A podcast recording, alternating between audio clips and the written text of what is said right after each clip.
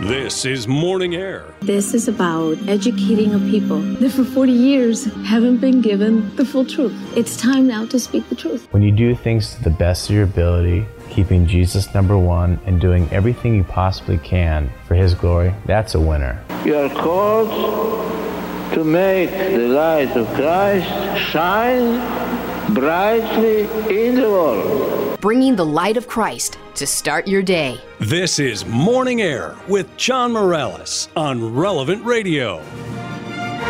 Four minutes after the hour, it's Thursday, October 28th. Good morning and welcome to Morning Air on the Feast of the Apostles, St. Simon and Jude. I'm John Morales, along with Glenn Lewerenz. Thanks so much for joining us. It's great to be with you once again to start your day here on Relevant Radio and the Relevant Radio app. On Thursdays, I always make it a point to remind you that uh, this is the day in which our Lord instituted the Holy Eucharist on Holy Thursday.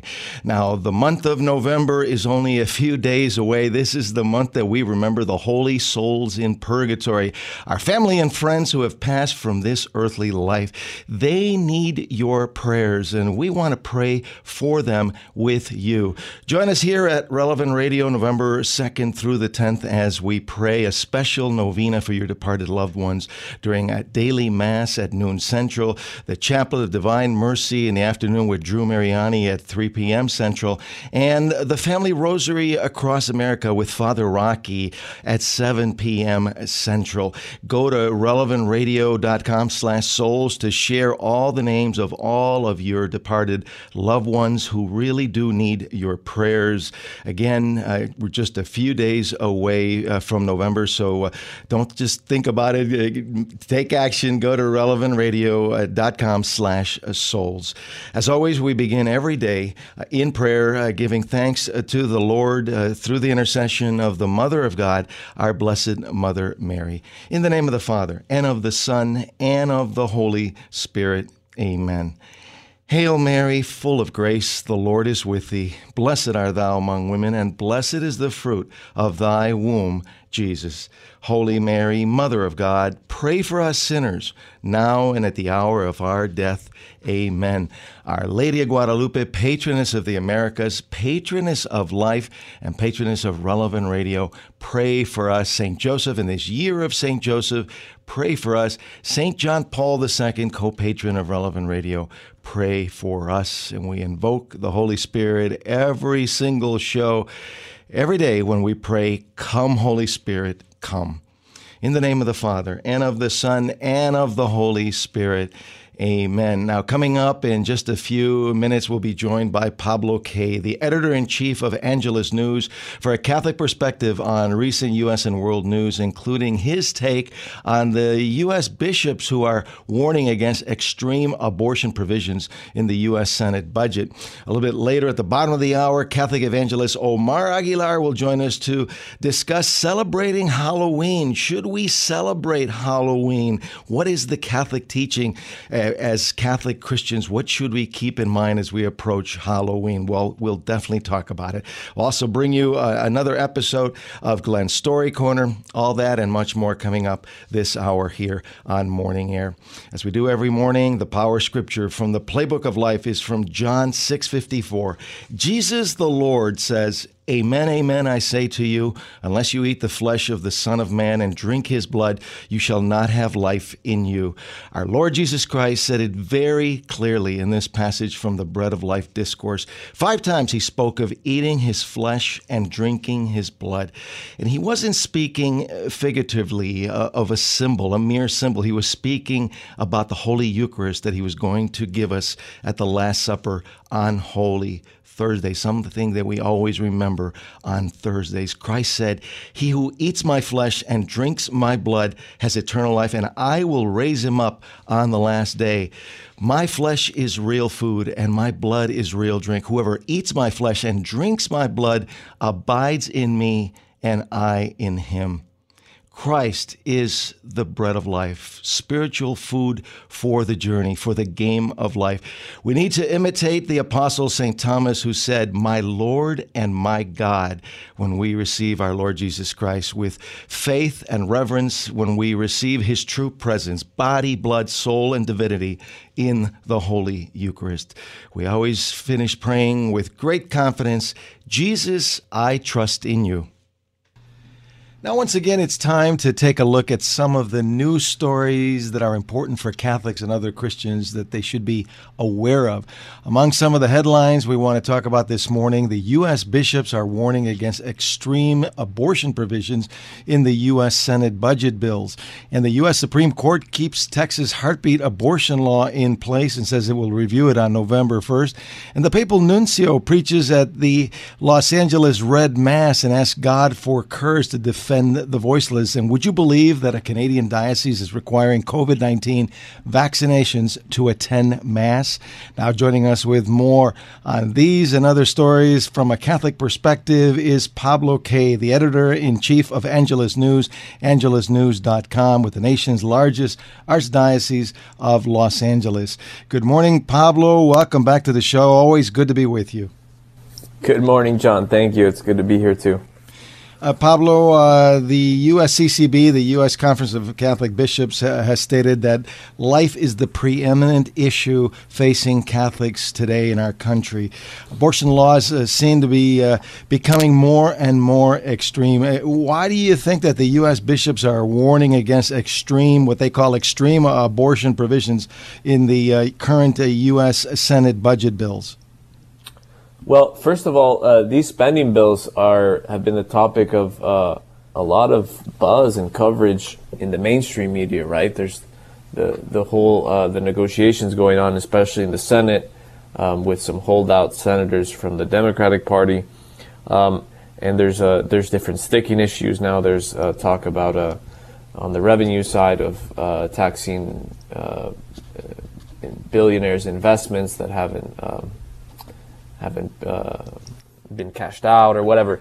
But uh, it's important that the U.S. bishops kind of um, be vocal about this because these other um, lesser known um, kind of sticking points in the in the spending bills aren't getting any of this kind of attention, right? And and you know, frankly, they're absolutely right. We've we've had um, pro pro legal abortion, um, several of them presidents in the past several decades.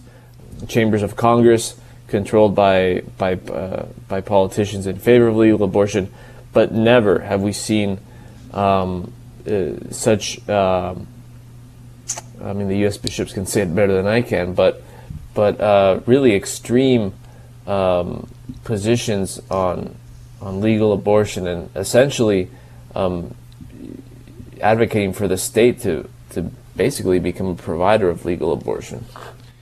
In fact, uh, one of uh, the biggest issues is the Hyde Amendment uh, that prohibits the use of federal dollars to pay for abortions. There was a time in our country, uh, even recently, but decades ago, when uh, both sides of the aisle were in agreement that uh, it was not okay for taxpayers to pay for abortions, and yet it looks like the Hyde Amendment is in real danger. Precisely. The Hyde Amendment was always um, kind of this compromise in which um, uh, both parties, in agreeing to disagree on their positions on, on uh, legal abortion, could at least draw the line somewhere. And, um, and now we're seeing uh, in the last year that that, that line uh, wants to be removed, at least by one side of the aisle. Um, we say, and we've been saying uh, for a while now, that life is winning in America because the, the tide really is turning in so many ways. Uh, the uh, abortion side knows uh, that Roe is on the verge of possibly being overturned, um, and so uh, there's there's a lot of uh, discussion about abortion. But the, the reality is is that abortion is not what the American people want. Uh, I, I, I, feel like the laws are going in the opposite direction than what uh, the public uh, wants. Well, I mean, it depends where you look. I mean, you, we, certainly these proposals are, are really alarming um, from the from the federal uh, level. Um, but at the state level, you see a, a much more interesting mix, right? You're seeing um, in states like Texas, Mississippi, um, I believe in the last few years also Arkansas, Oklahoma, um, come out with bills that are really putting the pressure on, on abortion providers that are uh, really trying to limit abortion, especially in the later um, phases of the pregnancy. Um, and uh, with some mixed results, some of them um, have faced some pretty uh, serious um, court challenges. And as we know, uh, the, the, Mississippi bill, which is probably the most uh, forceful of all, is uh, is going to be um, debated at the Supreme Court this year, as will the, the Texas one, apparently. Absolutely. Uh, and speaking of the of the uh, the Texas uh, heartbeat uh, bill, it continues to be in the news, continues to make uh, uh, headlines. last week on October 22nd, the Supreme Court said that they would take a look and review this law on November 1st coming up. what specifically is is the court looking at, Pablo? Well the law, as we as we know, uh, basically allows people to sue anyone involved in helping uh, a woman obtain an abortion, and this is basically a, a death sentence for for um, abortion providers like Planned Parenthood, and and so on and so forth. Um, but uh, you know, I think the fear is that this is another um, on the pro-abortion side that this um, law, if affirmed by uh, the Supreme Court um, would would basically lead to the to the overturning of of Roe v. Wade, right? So uh, that's kind of what's at what's at stake here, and um, you know a lot of the media coverage. I think it was last week um, when the Supreme Court said that they would that they would um, hear uh, the the lawsuit against the law.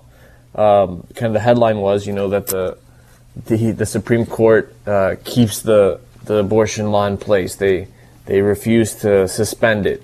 Um, and um, well, I, it seems to me I'm no no legal expert, but I mean this is the the common sense thing to do, right? To uh, give the the law its stay in court.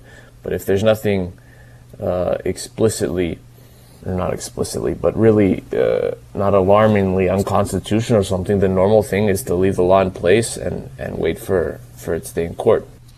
And this heartbeat bill is just one of uh, of many laws at the local level uh, that have been enacted uh, just here in, in this year in, in 2021, which has been a, a record year uh, for the pro life movement uh, with uh, all these laws at the state level, uh, including the heartbeat bill.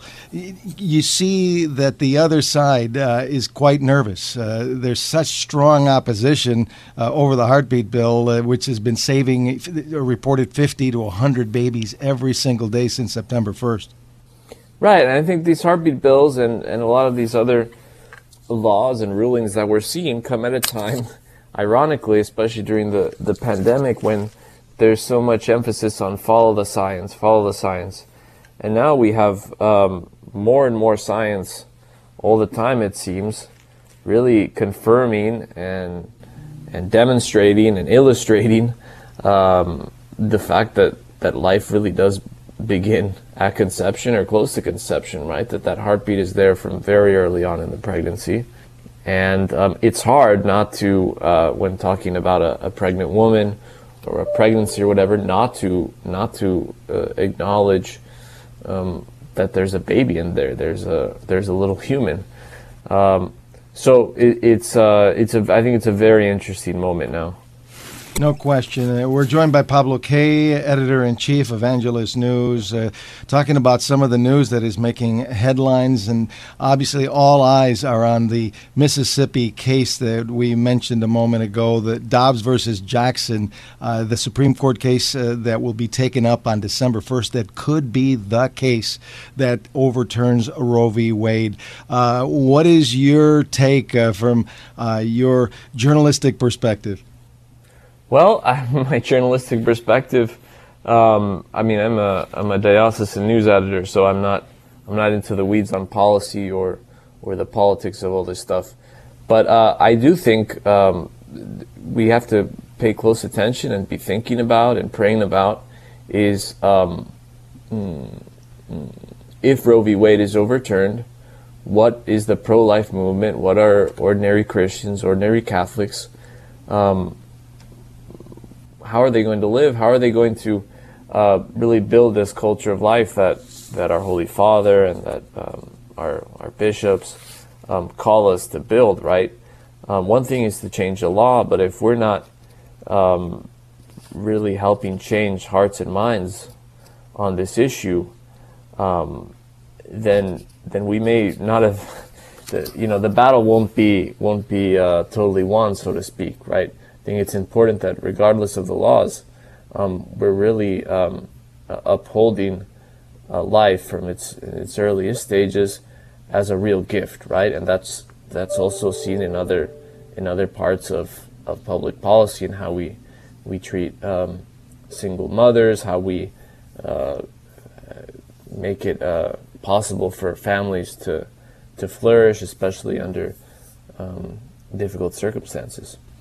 Yeah, of course, if Roe is uh, overturned, it'll go back to the states. Uh, there'll still be a lot of pro life work uh, to do state by state, especially in places like New York, uh, uh, Illinois, um, uh, California, your state. It, it, still is, is, is, a big, long battle. But I, I, think the key is, as, as you just said, we want to change hearts. So we need to continue to pray that, that we can change hearts and that abortion becomes unthinkable, like slavery uh, is today. No one in their right mind would ever think uh, that slavery is okay, and, I, and, we pray for the day when that uh, becomes the, the mindset uh, of most Americans.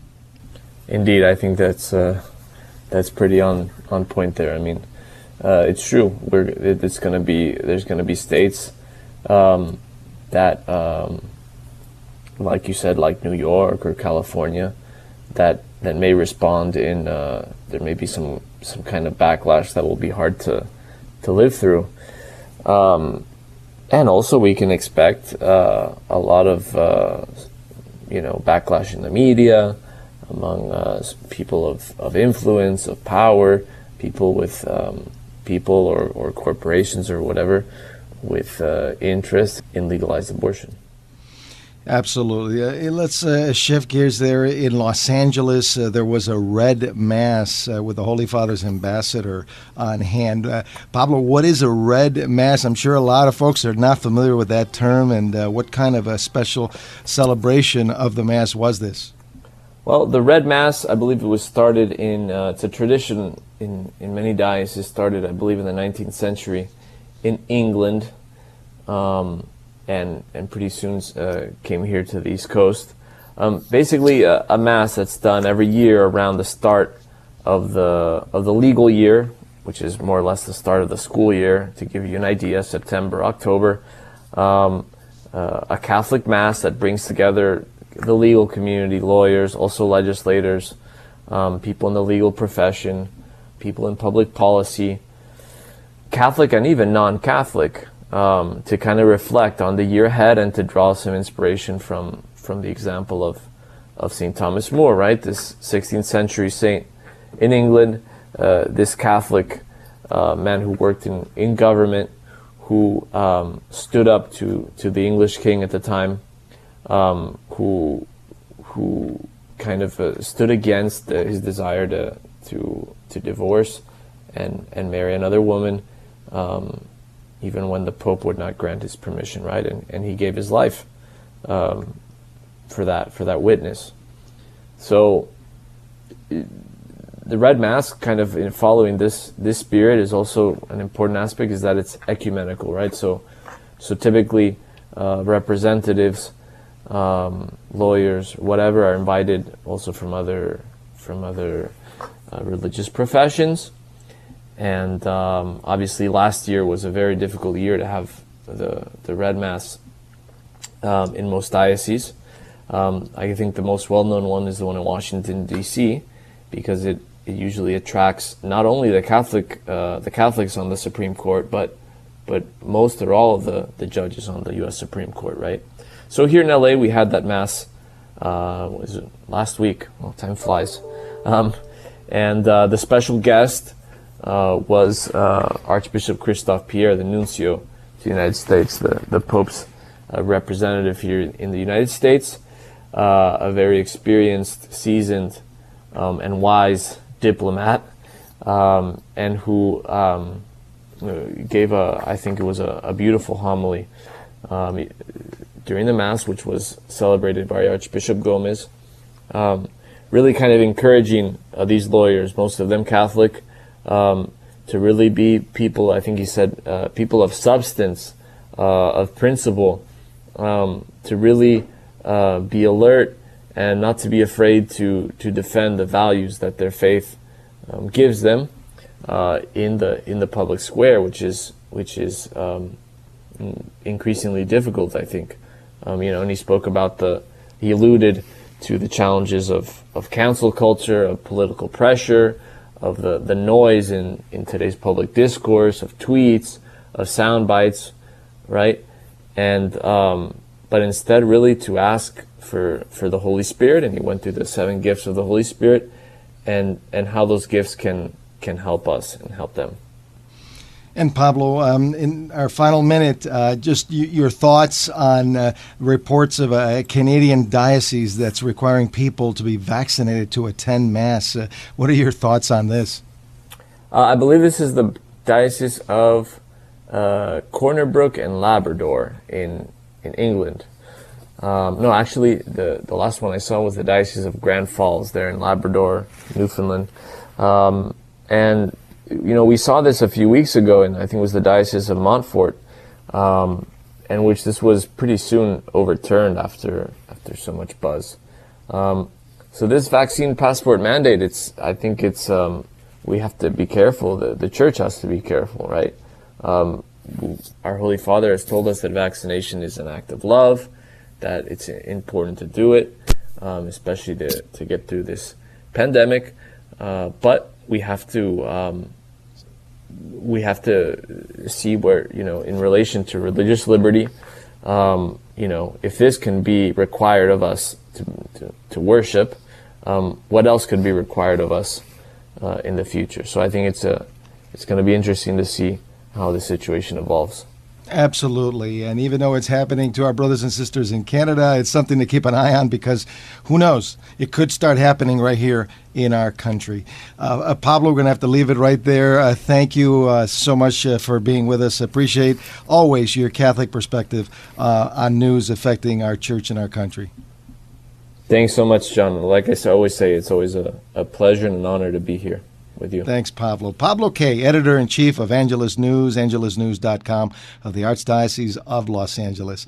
We need to take a short break when Morning Air continues. Catholic evangelist Omar Aguilar will be with us to discuss celebrating Halloween. Is there a way to do it? Should we even celebrate Halloween as Catholic Christians? We'll talk about it. Do stay with us. There's a lot more conversation to come as Morning Air continues after this. Catholic Order of Foresters is proud to sponsor the Relevant Radio studio line. For information about employment opportunities and flexible premium life insurance plans, visit relevantradio.com slash forester. I was working in the lab late one night when my eyes beheld an eerie sight. For my monster from his slab began to rise, and suddenly to my surprise. He did the mash. He did the monster mash. The monster mash.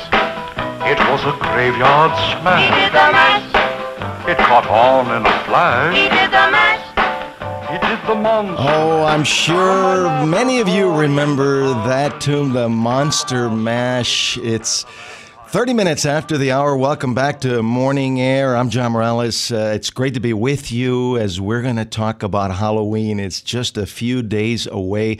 Decorations have been up for weeks. It seems like for the, last month and a half, you see them everywhere, all over our neighborhoods. You see plastic skulls, giant skeletons, what I call the Bones Man, uh, graves, uh, zombies coming out of the ground in front of people's homes. It, what is this all about? We're going to talk about Halloween. Uh, let me share an interesting stat with you. According to the USA Today uh, from last week, American consumers uh, will spend a record $10.4 billion. That's billion with a B on Halloween this year. With Halloween purchases like costumes, decorations, and greeting cards, this means spending for Halloween uh, is an average of $103 per person in our country. Just mind boggling numbers numbers. But uh, what does all this have to do with uh, the original, the real meaning of Halloween? Should we even celebrate Halloween as the world does as Catholic Christians? And what are some of the alternatives? Joining us now to talk about Halloween is Catholic evangelist Omar Aguilar, the Director of Religious Education for Mary Immaculate Church in Farmers Branch, Texas, in the Diocese of Dallas. Omar is the host of several Catholic and pro life programs on Spanish radio and television, and the author of the book Latinos católicos en los Estados Unidos, Latino Catholics in the United States. Good morning, Omar. Welcome back to Morning Air. Thanks for joining us this morning to talk about Halloween. Morning, John. Happy Thursday to everyone. Great to be here with you, and uh, I love the intro. Great, great song. happy Thursday, and uh, obviously a happy feast day. It's also the, the feast of of the the saints uh, Simon and Jude, the holy apostles. And so, you know, we, we try to to look at everything through a Catholic perspective, uh, even the upcoming feast of Halloween. Um, Omar, let, us talk about uh, this feast, uh, uh, this this holiday. Really, it you know, many Protestant uh, Christians uh, say that Halloween has pagan roots. Even some Catholics agree with that. Can you take us back to to the Catholic beginnings of Halloween, All Hallows Eve, the vigil of the Feast of All Saints, and its original meaning? Yeah, absolutely. You know, one of the one of one of the if you want to put it this way, one of the cool things, one of the great things about our faith is that nothing is left out of just for luck. I mean, our faith is it's it's a faith that is rooted in our everyday life in things that we we go through each and every day, and remembering and praying for our dead. It's something that is quite important for us as as followers of Christ, and we can go as far back as the as the as the fourth century. Uh, we can go back and see some of the homilies of Saint John Chrysostom and other and other fathers of the church that already back in the 300s, back in the 400s, were preaching about celebrating not only the dead, but also remembering those martyrs, those saints that gave their lives for their faith. Uh, so for us, All Hallows Eve, the, the pre or the preparation for All Saints Day, it goes back as, like I said, uh, 1700 years. So it's something that we've been doing for a very, very long time. And obviously, along the way, every time that our faith encounters a new culture, a new, uh, a new community, a new country, a new nation, we always try, we always try to take the very best out of that community, out of that culture, out of that nation, out of that faith, and show it that it can become something even better. And so, yes, indeed, along the way, there were some cultures, there were some beliefs that were doing different things regarding their dead. And so, what we are done as we were told to do go out into the four corners of the world, go all the way around the world and preach the good news is to bring this good news that it is okay, that it is actually a good thing, that we remember those that went ahead of us, those that gave us an example and how to how to live our faith. And so, yeah, for us, I mean, it, it's an it's a very old tradition, John. Absolutely. And uh, when you think of uh, the word Halloween, we have to remember that it actually means All Hallows Eve uh, in, in English. And uh, we're talking about something holy. You know, when we say uh, in the Our Father, hallowed be thy name, holy be thy name, uh, we're talking about honoring the saints. And as Catholics, we honor the saints with All Saints Day. And All Hallows Eve is actually the vigil of All Saints Day. and something like you said goes way back to the early church. Uh, there's all kinds of historical evidence uh, that takes it back uh, to the year 609, uh, and then eventually in the in the ninth century, uh, Pope Gregory uh, the Fourth moved it to November 1st, where we have it now, the Vigil of All Saints Day. And, and absolutely, you know, that's one of the things. And like I say, even further back, uh, uh, all the way to the third century, to the end of the third century, late 300 years, with St. John Chrysostom and other other uh, father uh, fathers of the church that were already preaching about this. And I, and I remember it became official around the ninth century, around the 800 years, when you know we started doing and celebrating it properly as we do for let's say with Christmas, with Easter, that we do have the feast day, we do have the day that we celebrate it, but we also have the day before, the night before the Vespers, where we get ready for these celebrations. And and so for us, I mean, if we think about it, All Hallows Eve, it's a, it's a quite an important day. It's, it's quite an important moment because we are preparing ourselves. We're preparing our houses, we're preparing our community, we're preparing our families to celebrate the saints, all of the saints, those that we know, those that we don't know, but that we are sure, we're certain that they're in heaven praying for us and praying with us. And so for us, this is a good opportunity as well to to pass along the faith to our families, to teach our children about this important eh, and one of the most important things that we can that we can teach them that we are called to be saints. We are called to strive for that, to look for that. And so All Hallows Eve, it's it's a quite an important day, particularly for families.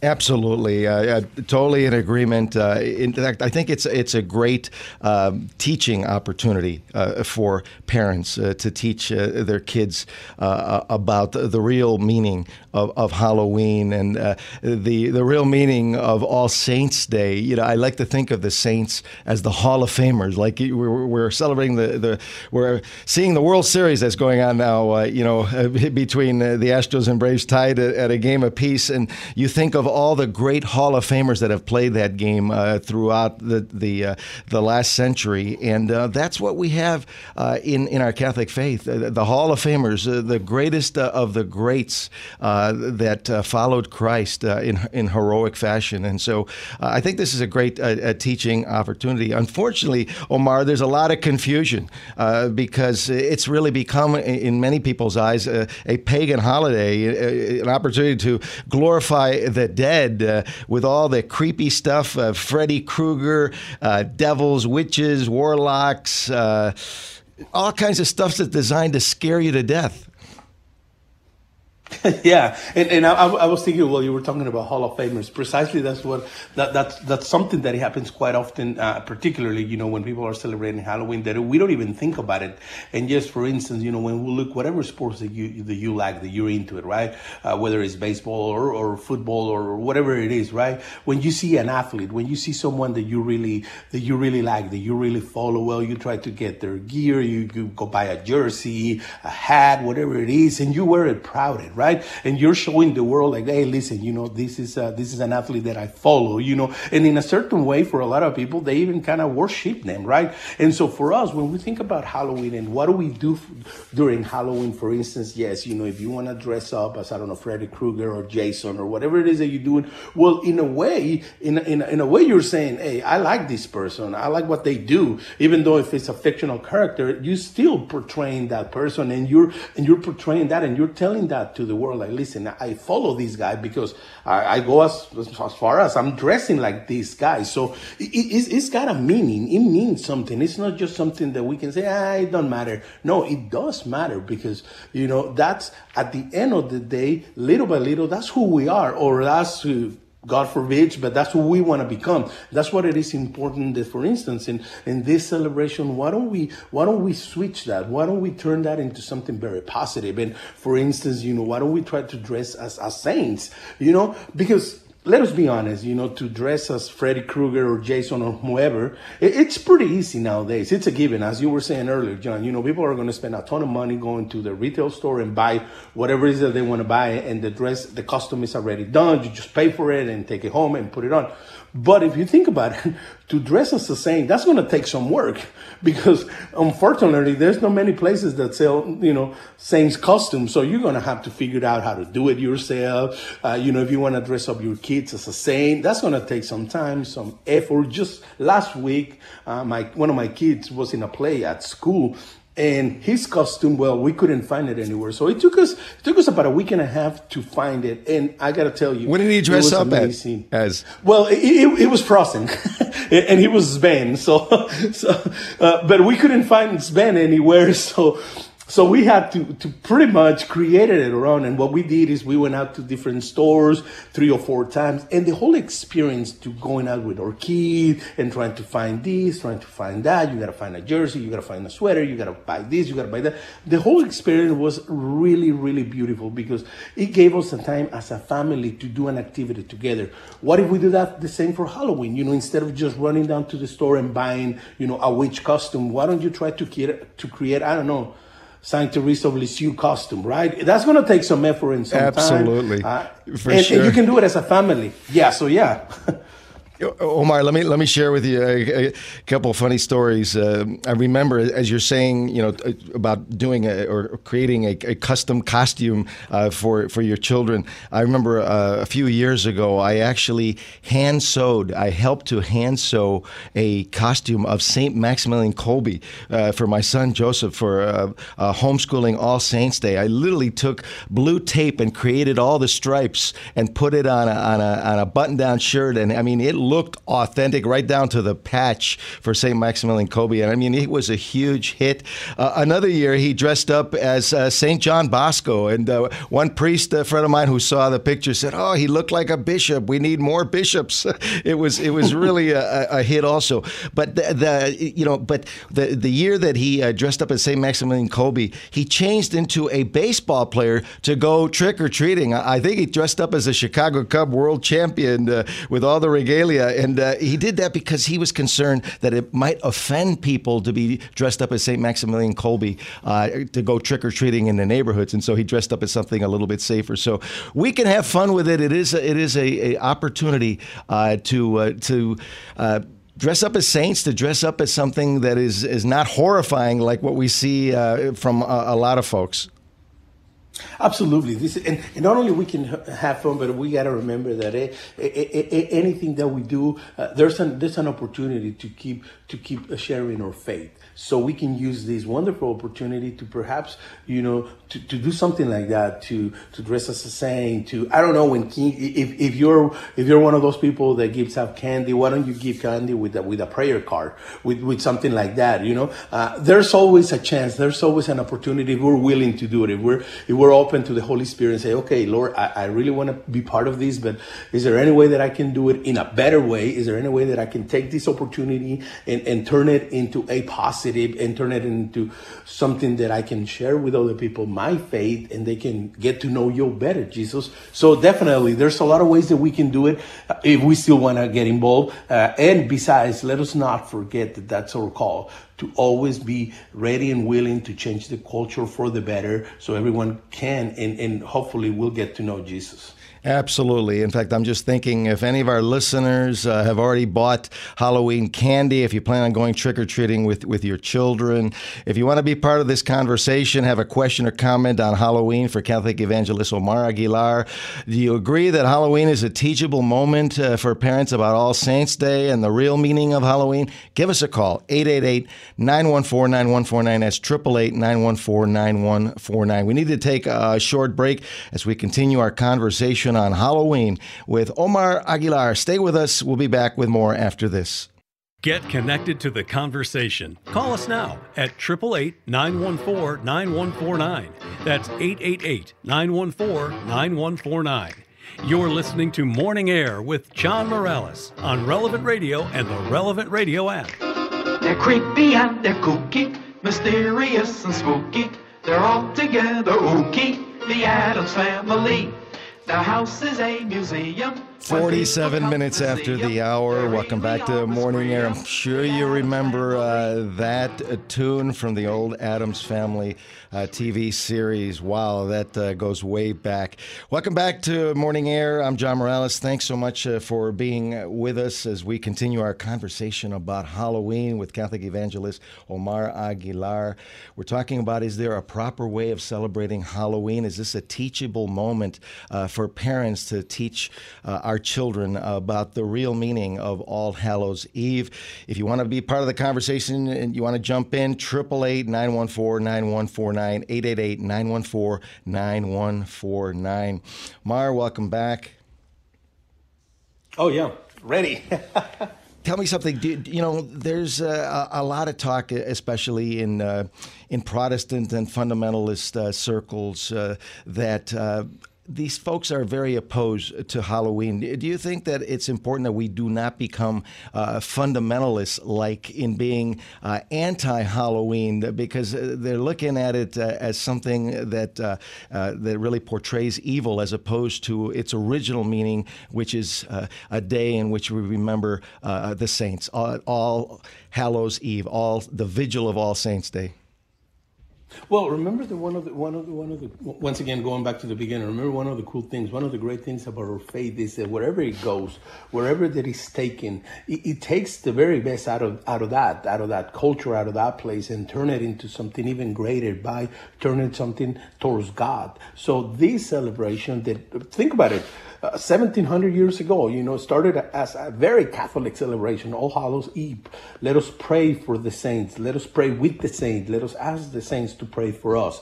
Uh, now, nowadays, sadly, has become a very secular, a very commercial celebration, but nonetheless, so we are here now. So we're called to to spread out the good news. And part of that is to be part of the culture even though as we as we read in the gospel of john right uh, that jesus tells us you are not of this world. And yet we still in the world so we so we have to do whatever we can to turn the world towards christ. And so yes we can still be part of the celebration but always starting from okay i'm going to do this as a catholic what is it that a Catholic must do? What is it that a Catholic can do, for instance, in our Hallows Eve? Well, as we were talking before, we'll do all those things, you know, dress your kids as a saint, dress yourself as a saint, you know, hand out prayer cards, uh, do all those different things that little by little will change and will turn the culture because that's what we've been doing for the last 2,000 years that's our call to turn the world towards Christ. So yeah, let's let us. I know it's a, it's it's a really fine line between you know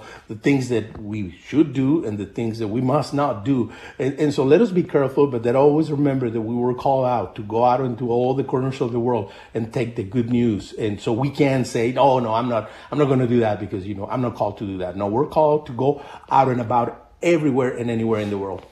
Omar, um, I remember my wife used to be the director of religious education for a parish in the uh, Archdiocese of Chicago for a number of years, and she started an All Saints party, and all the kids would dress up as different saints, uh, uh, and, and it, it, was it was really a, a, beautiful thing to see to see all these little kids all dressed up as uh, uh, you know Juan Diego and uh, Saint Teresa of Avila, and I think Cindy even dressed up as, as Saint Catherine of Siena herself.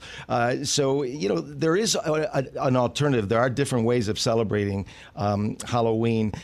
What has been your experience as director of religious education there at, at at Mary Immaculate Church uh, in in uh, the Diocese of Dallas. Uh, how, how, how have you seen Halloween celebrated among the, the young kids? Yeah, and, and, and, that that's quite important because even sometimes you don't even have to say it. It, it comes it comes with the invitation, right? When when you talk about uh, well, we're gonna we're gonna have a, a trick or treat party, or you know, it, All Hallows Eve is coming. Make sure that you get your costume ready. Families already know, and and even kids, they start like, oh yes, let me start looking for a saint. So it's something that uh, sometimes when you never done it before, it seems almost impossible to say no way that I can turn this into a, a faith based activity. But the more that you do it and, and, and the more that people know about it, the easier they become. So at first, you always find people that will be a little hesitant, like, well, I don't know, we're ready. I don't know how to do it. But then the moment you start doing it, it becomes very easy. And actually, once again, as we were saying earlier, you know, it's, it's an activity that it can be a very, very valuable time as a family. Uh, you can spend a lot of time working, working in the costume, doing all the different things, talking about the saint and all of those things that at the end of the day bring your family even closer. Closer, you get to spend more time with your kids. You get to do activities, fun activities as a family. So yes, at the beginning, when you never done it before this way, uh, when you never done it from you know, starting from your faith, it seems almost impossible, but trust me, it's not. It's actually a lot of fun. Well, I, I think that as Catholics, uh, we we have to uh, kind of um, ha- draw a, a, fine line uh, between uh, trying to grow in holiness and also have fun uh, on uh, Halloween. Do you think it's okay to decorate our homes with spooky Halloween stuff?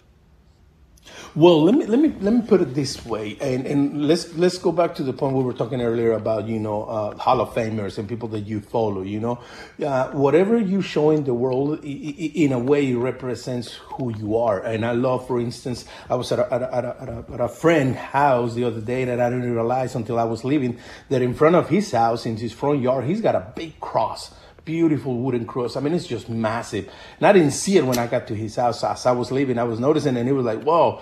It, it was it was breathtaking because just to see the house, the, the cross in, in front of the house, it means you know there's a believer there. There's a follower of Christ. Uh, and so when we do stuff like you know uh, decorating our houses with spooky stuff and scary stuff and all those things, in a way, we are promoting these things. We're we're telling the world listen, I, I'm into these kind of things. And, and, and, and that's something that we need to be careful about it, right? Because everything that we do, uh, whether we believe it or not, whether we realize it or not, we do it with a purpose, with a reason. And, and little by little, we're becoming that that we're believing. Little by little, we're becoming that that we're following, right? And, and so uh, there's a lot of things that, uh, we just got to be a little careful because at the end of the day, remember, we're called to be, to be saints. We're called to be holy and, there's a lot of ways that we work towards that goal, including how do we how do we portray ourselves, how do we portray our houses, well, how, do we show uh, who we are to the world.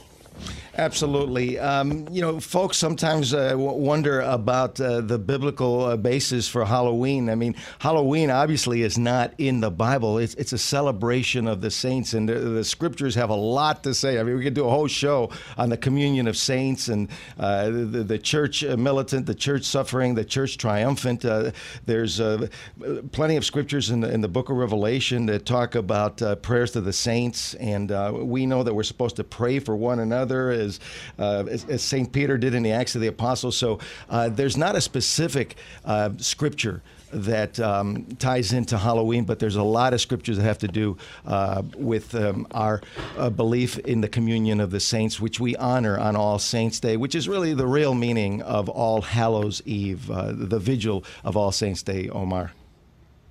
Yes, absolutely. And, and remember, one of the uh, one of the most important things that we need to be talking to our families. Obviously, we don't do it often because it seems very hard and difficult to do it. But n- never forget to talk about the last four things: death, judgment, heaven, and hell. This is something that we, as as Catholics, we as followers of Christ, at some point we need to sit down and discuss with our families. And so, this particular uh, celebration, All Hallows Eve, All Saints Day, All Souls Day, this triduum or or, or, or celebration surrounding those that are no longer with us. It's a great opportunity to talk about judgment, uh, to talk about death, to talk about heaven, to talk about hell. So, yes, it might not say specifically and clearly in the Bible, but it's implicit in everything that we do as believers, as followers of Christ. Absolutely. Uh, final minute, uh, a final thought on how um, we can make uh, um, Halloween uh, a holy days Eve again. Well, let us not be afraid to, to live out our faith. Uh, it seems overwhelming when you look around and see the, the, the, all the world celebrating Halloween, and it's not only us here in the U.S., but all around the world, people getting into this kind of stuff. So uh, it might be a little bit scary, right? It might be uh, we might be a little afraid to say, no, I can't, I can't do this. It's, it's too hard. I'm just going to stay away, or or I'm just going to go with the flow. No, let us remember that precisely we're celebrating those saints that shows the way. They're leading the way. They were an example for us. Now it's, it's our turn to be a saint as well. Absolutely. Well, as always, thanks so much uh, for your perspective. Appreciated. Uh, thanks for being with us, uh, Omar.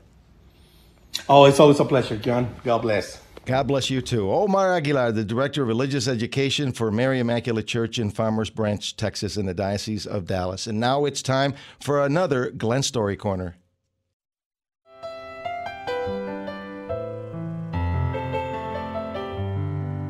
Our story today is called Piece of Pizza by Joseph Mazzella.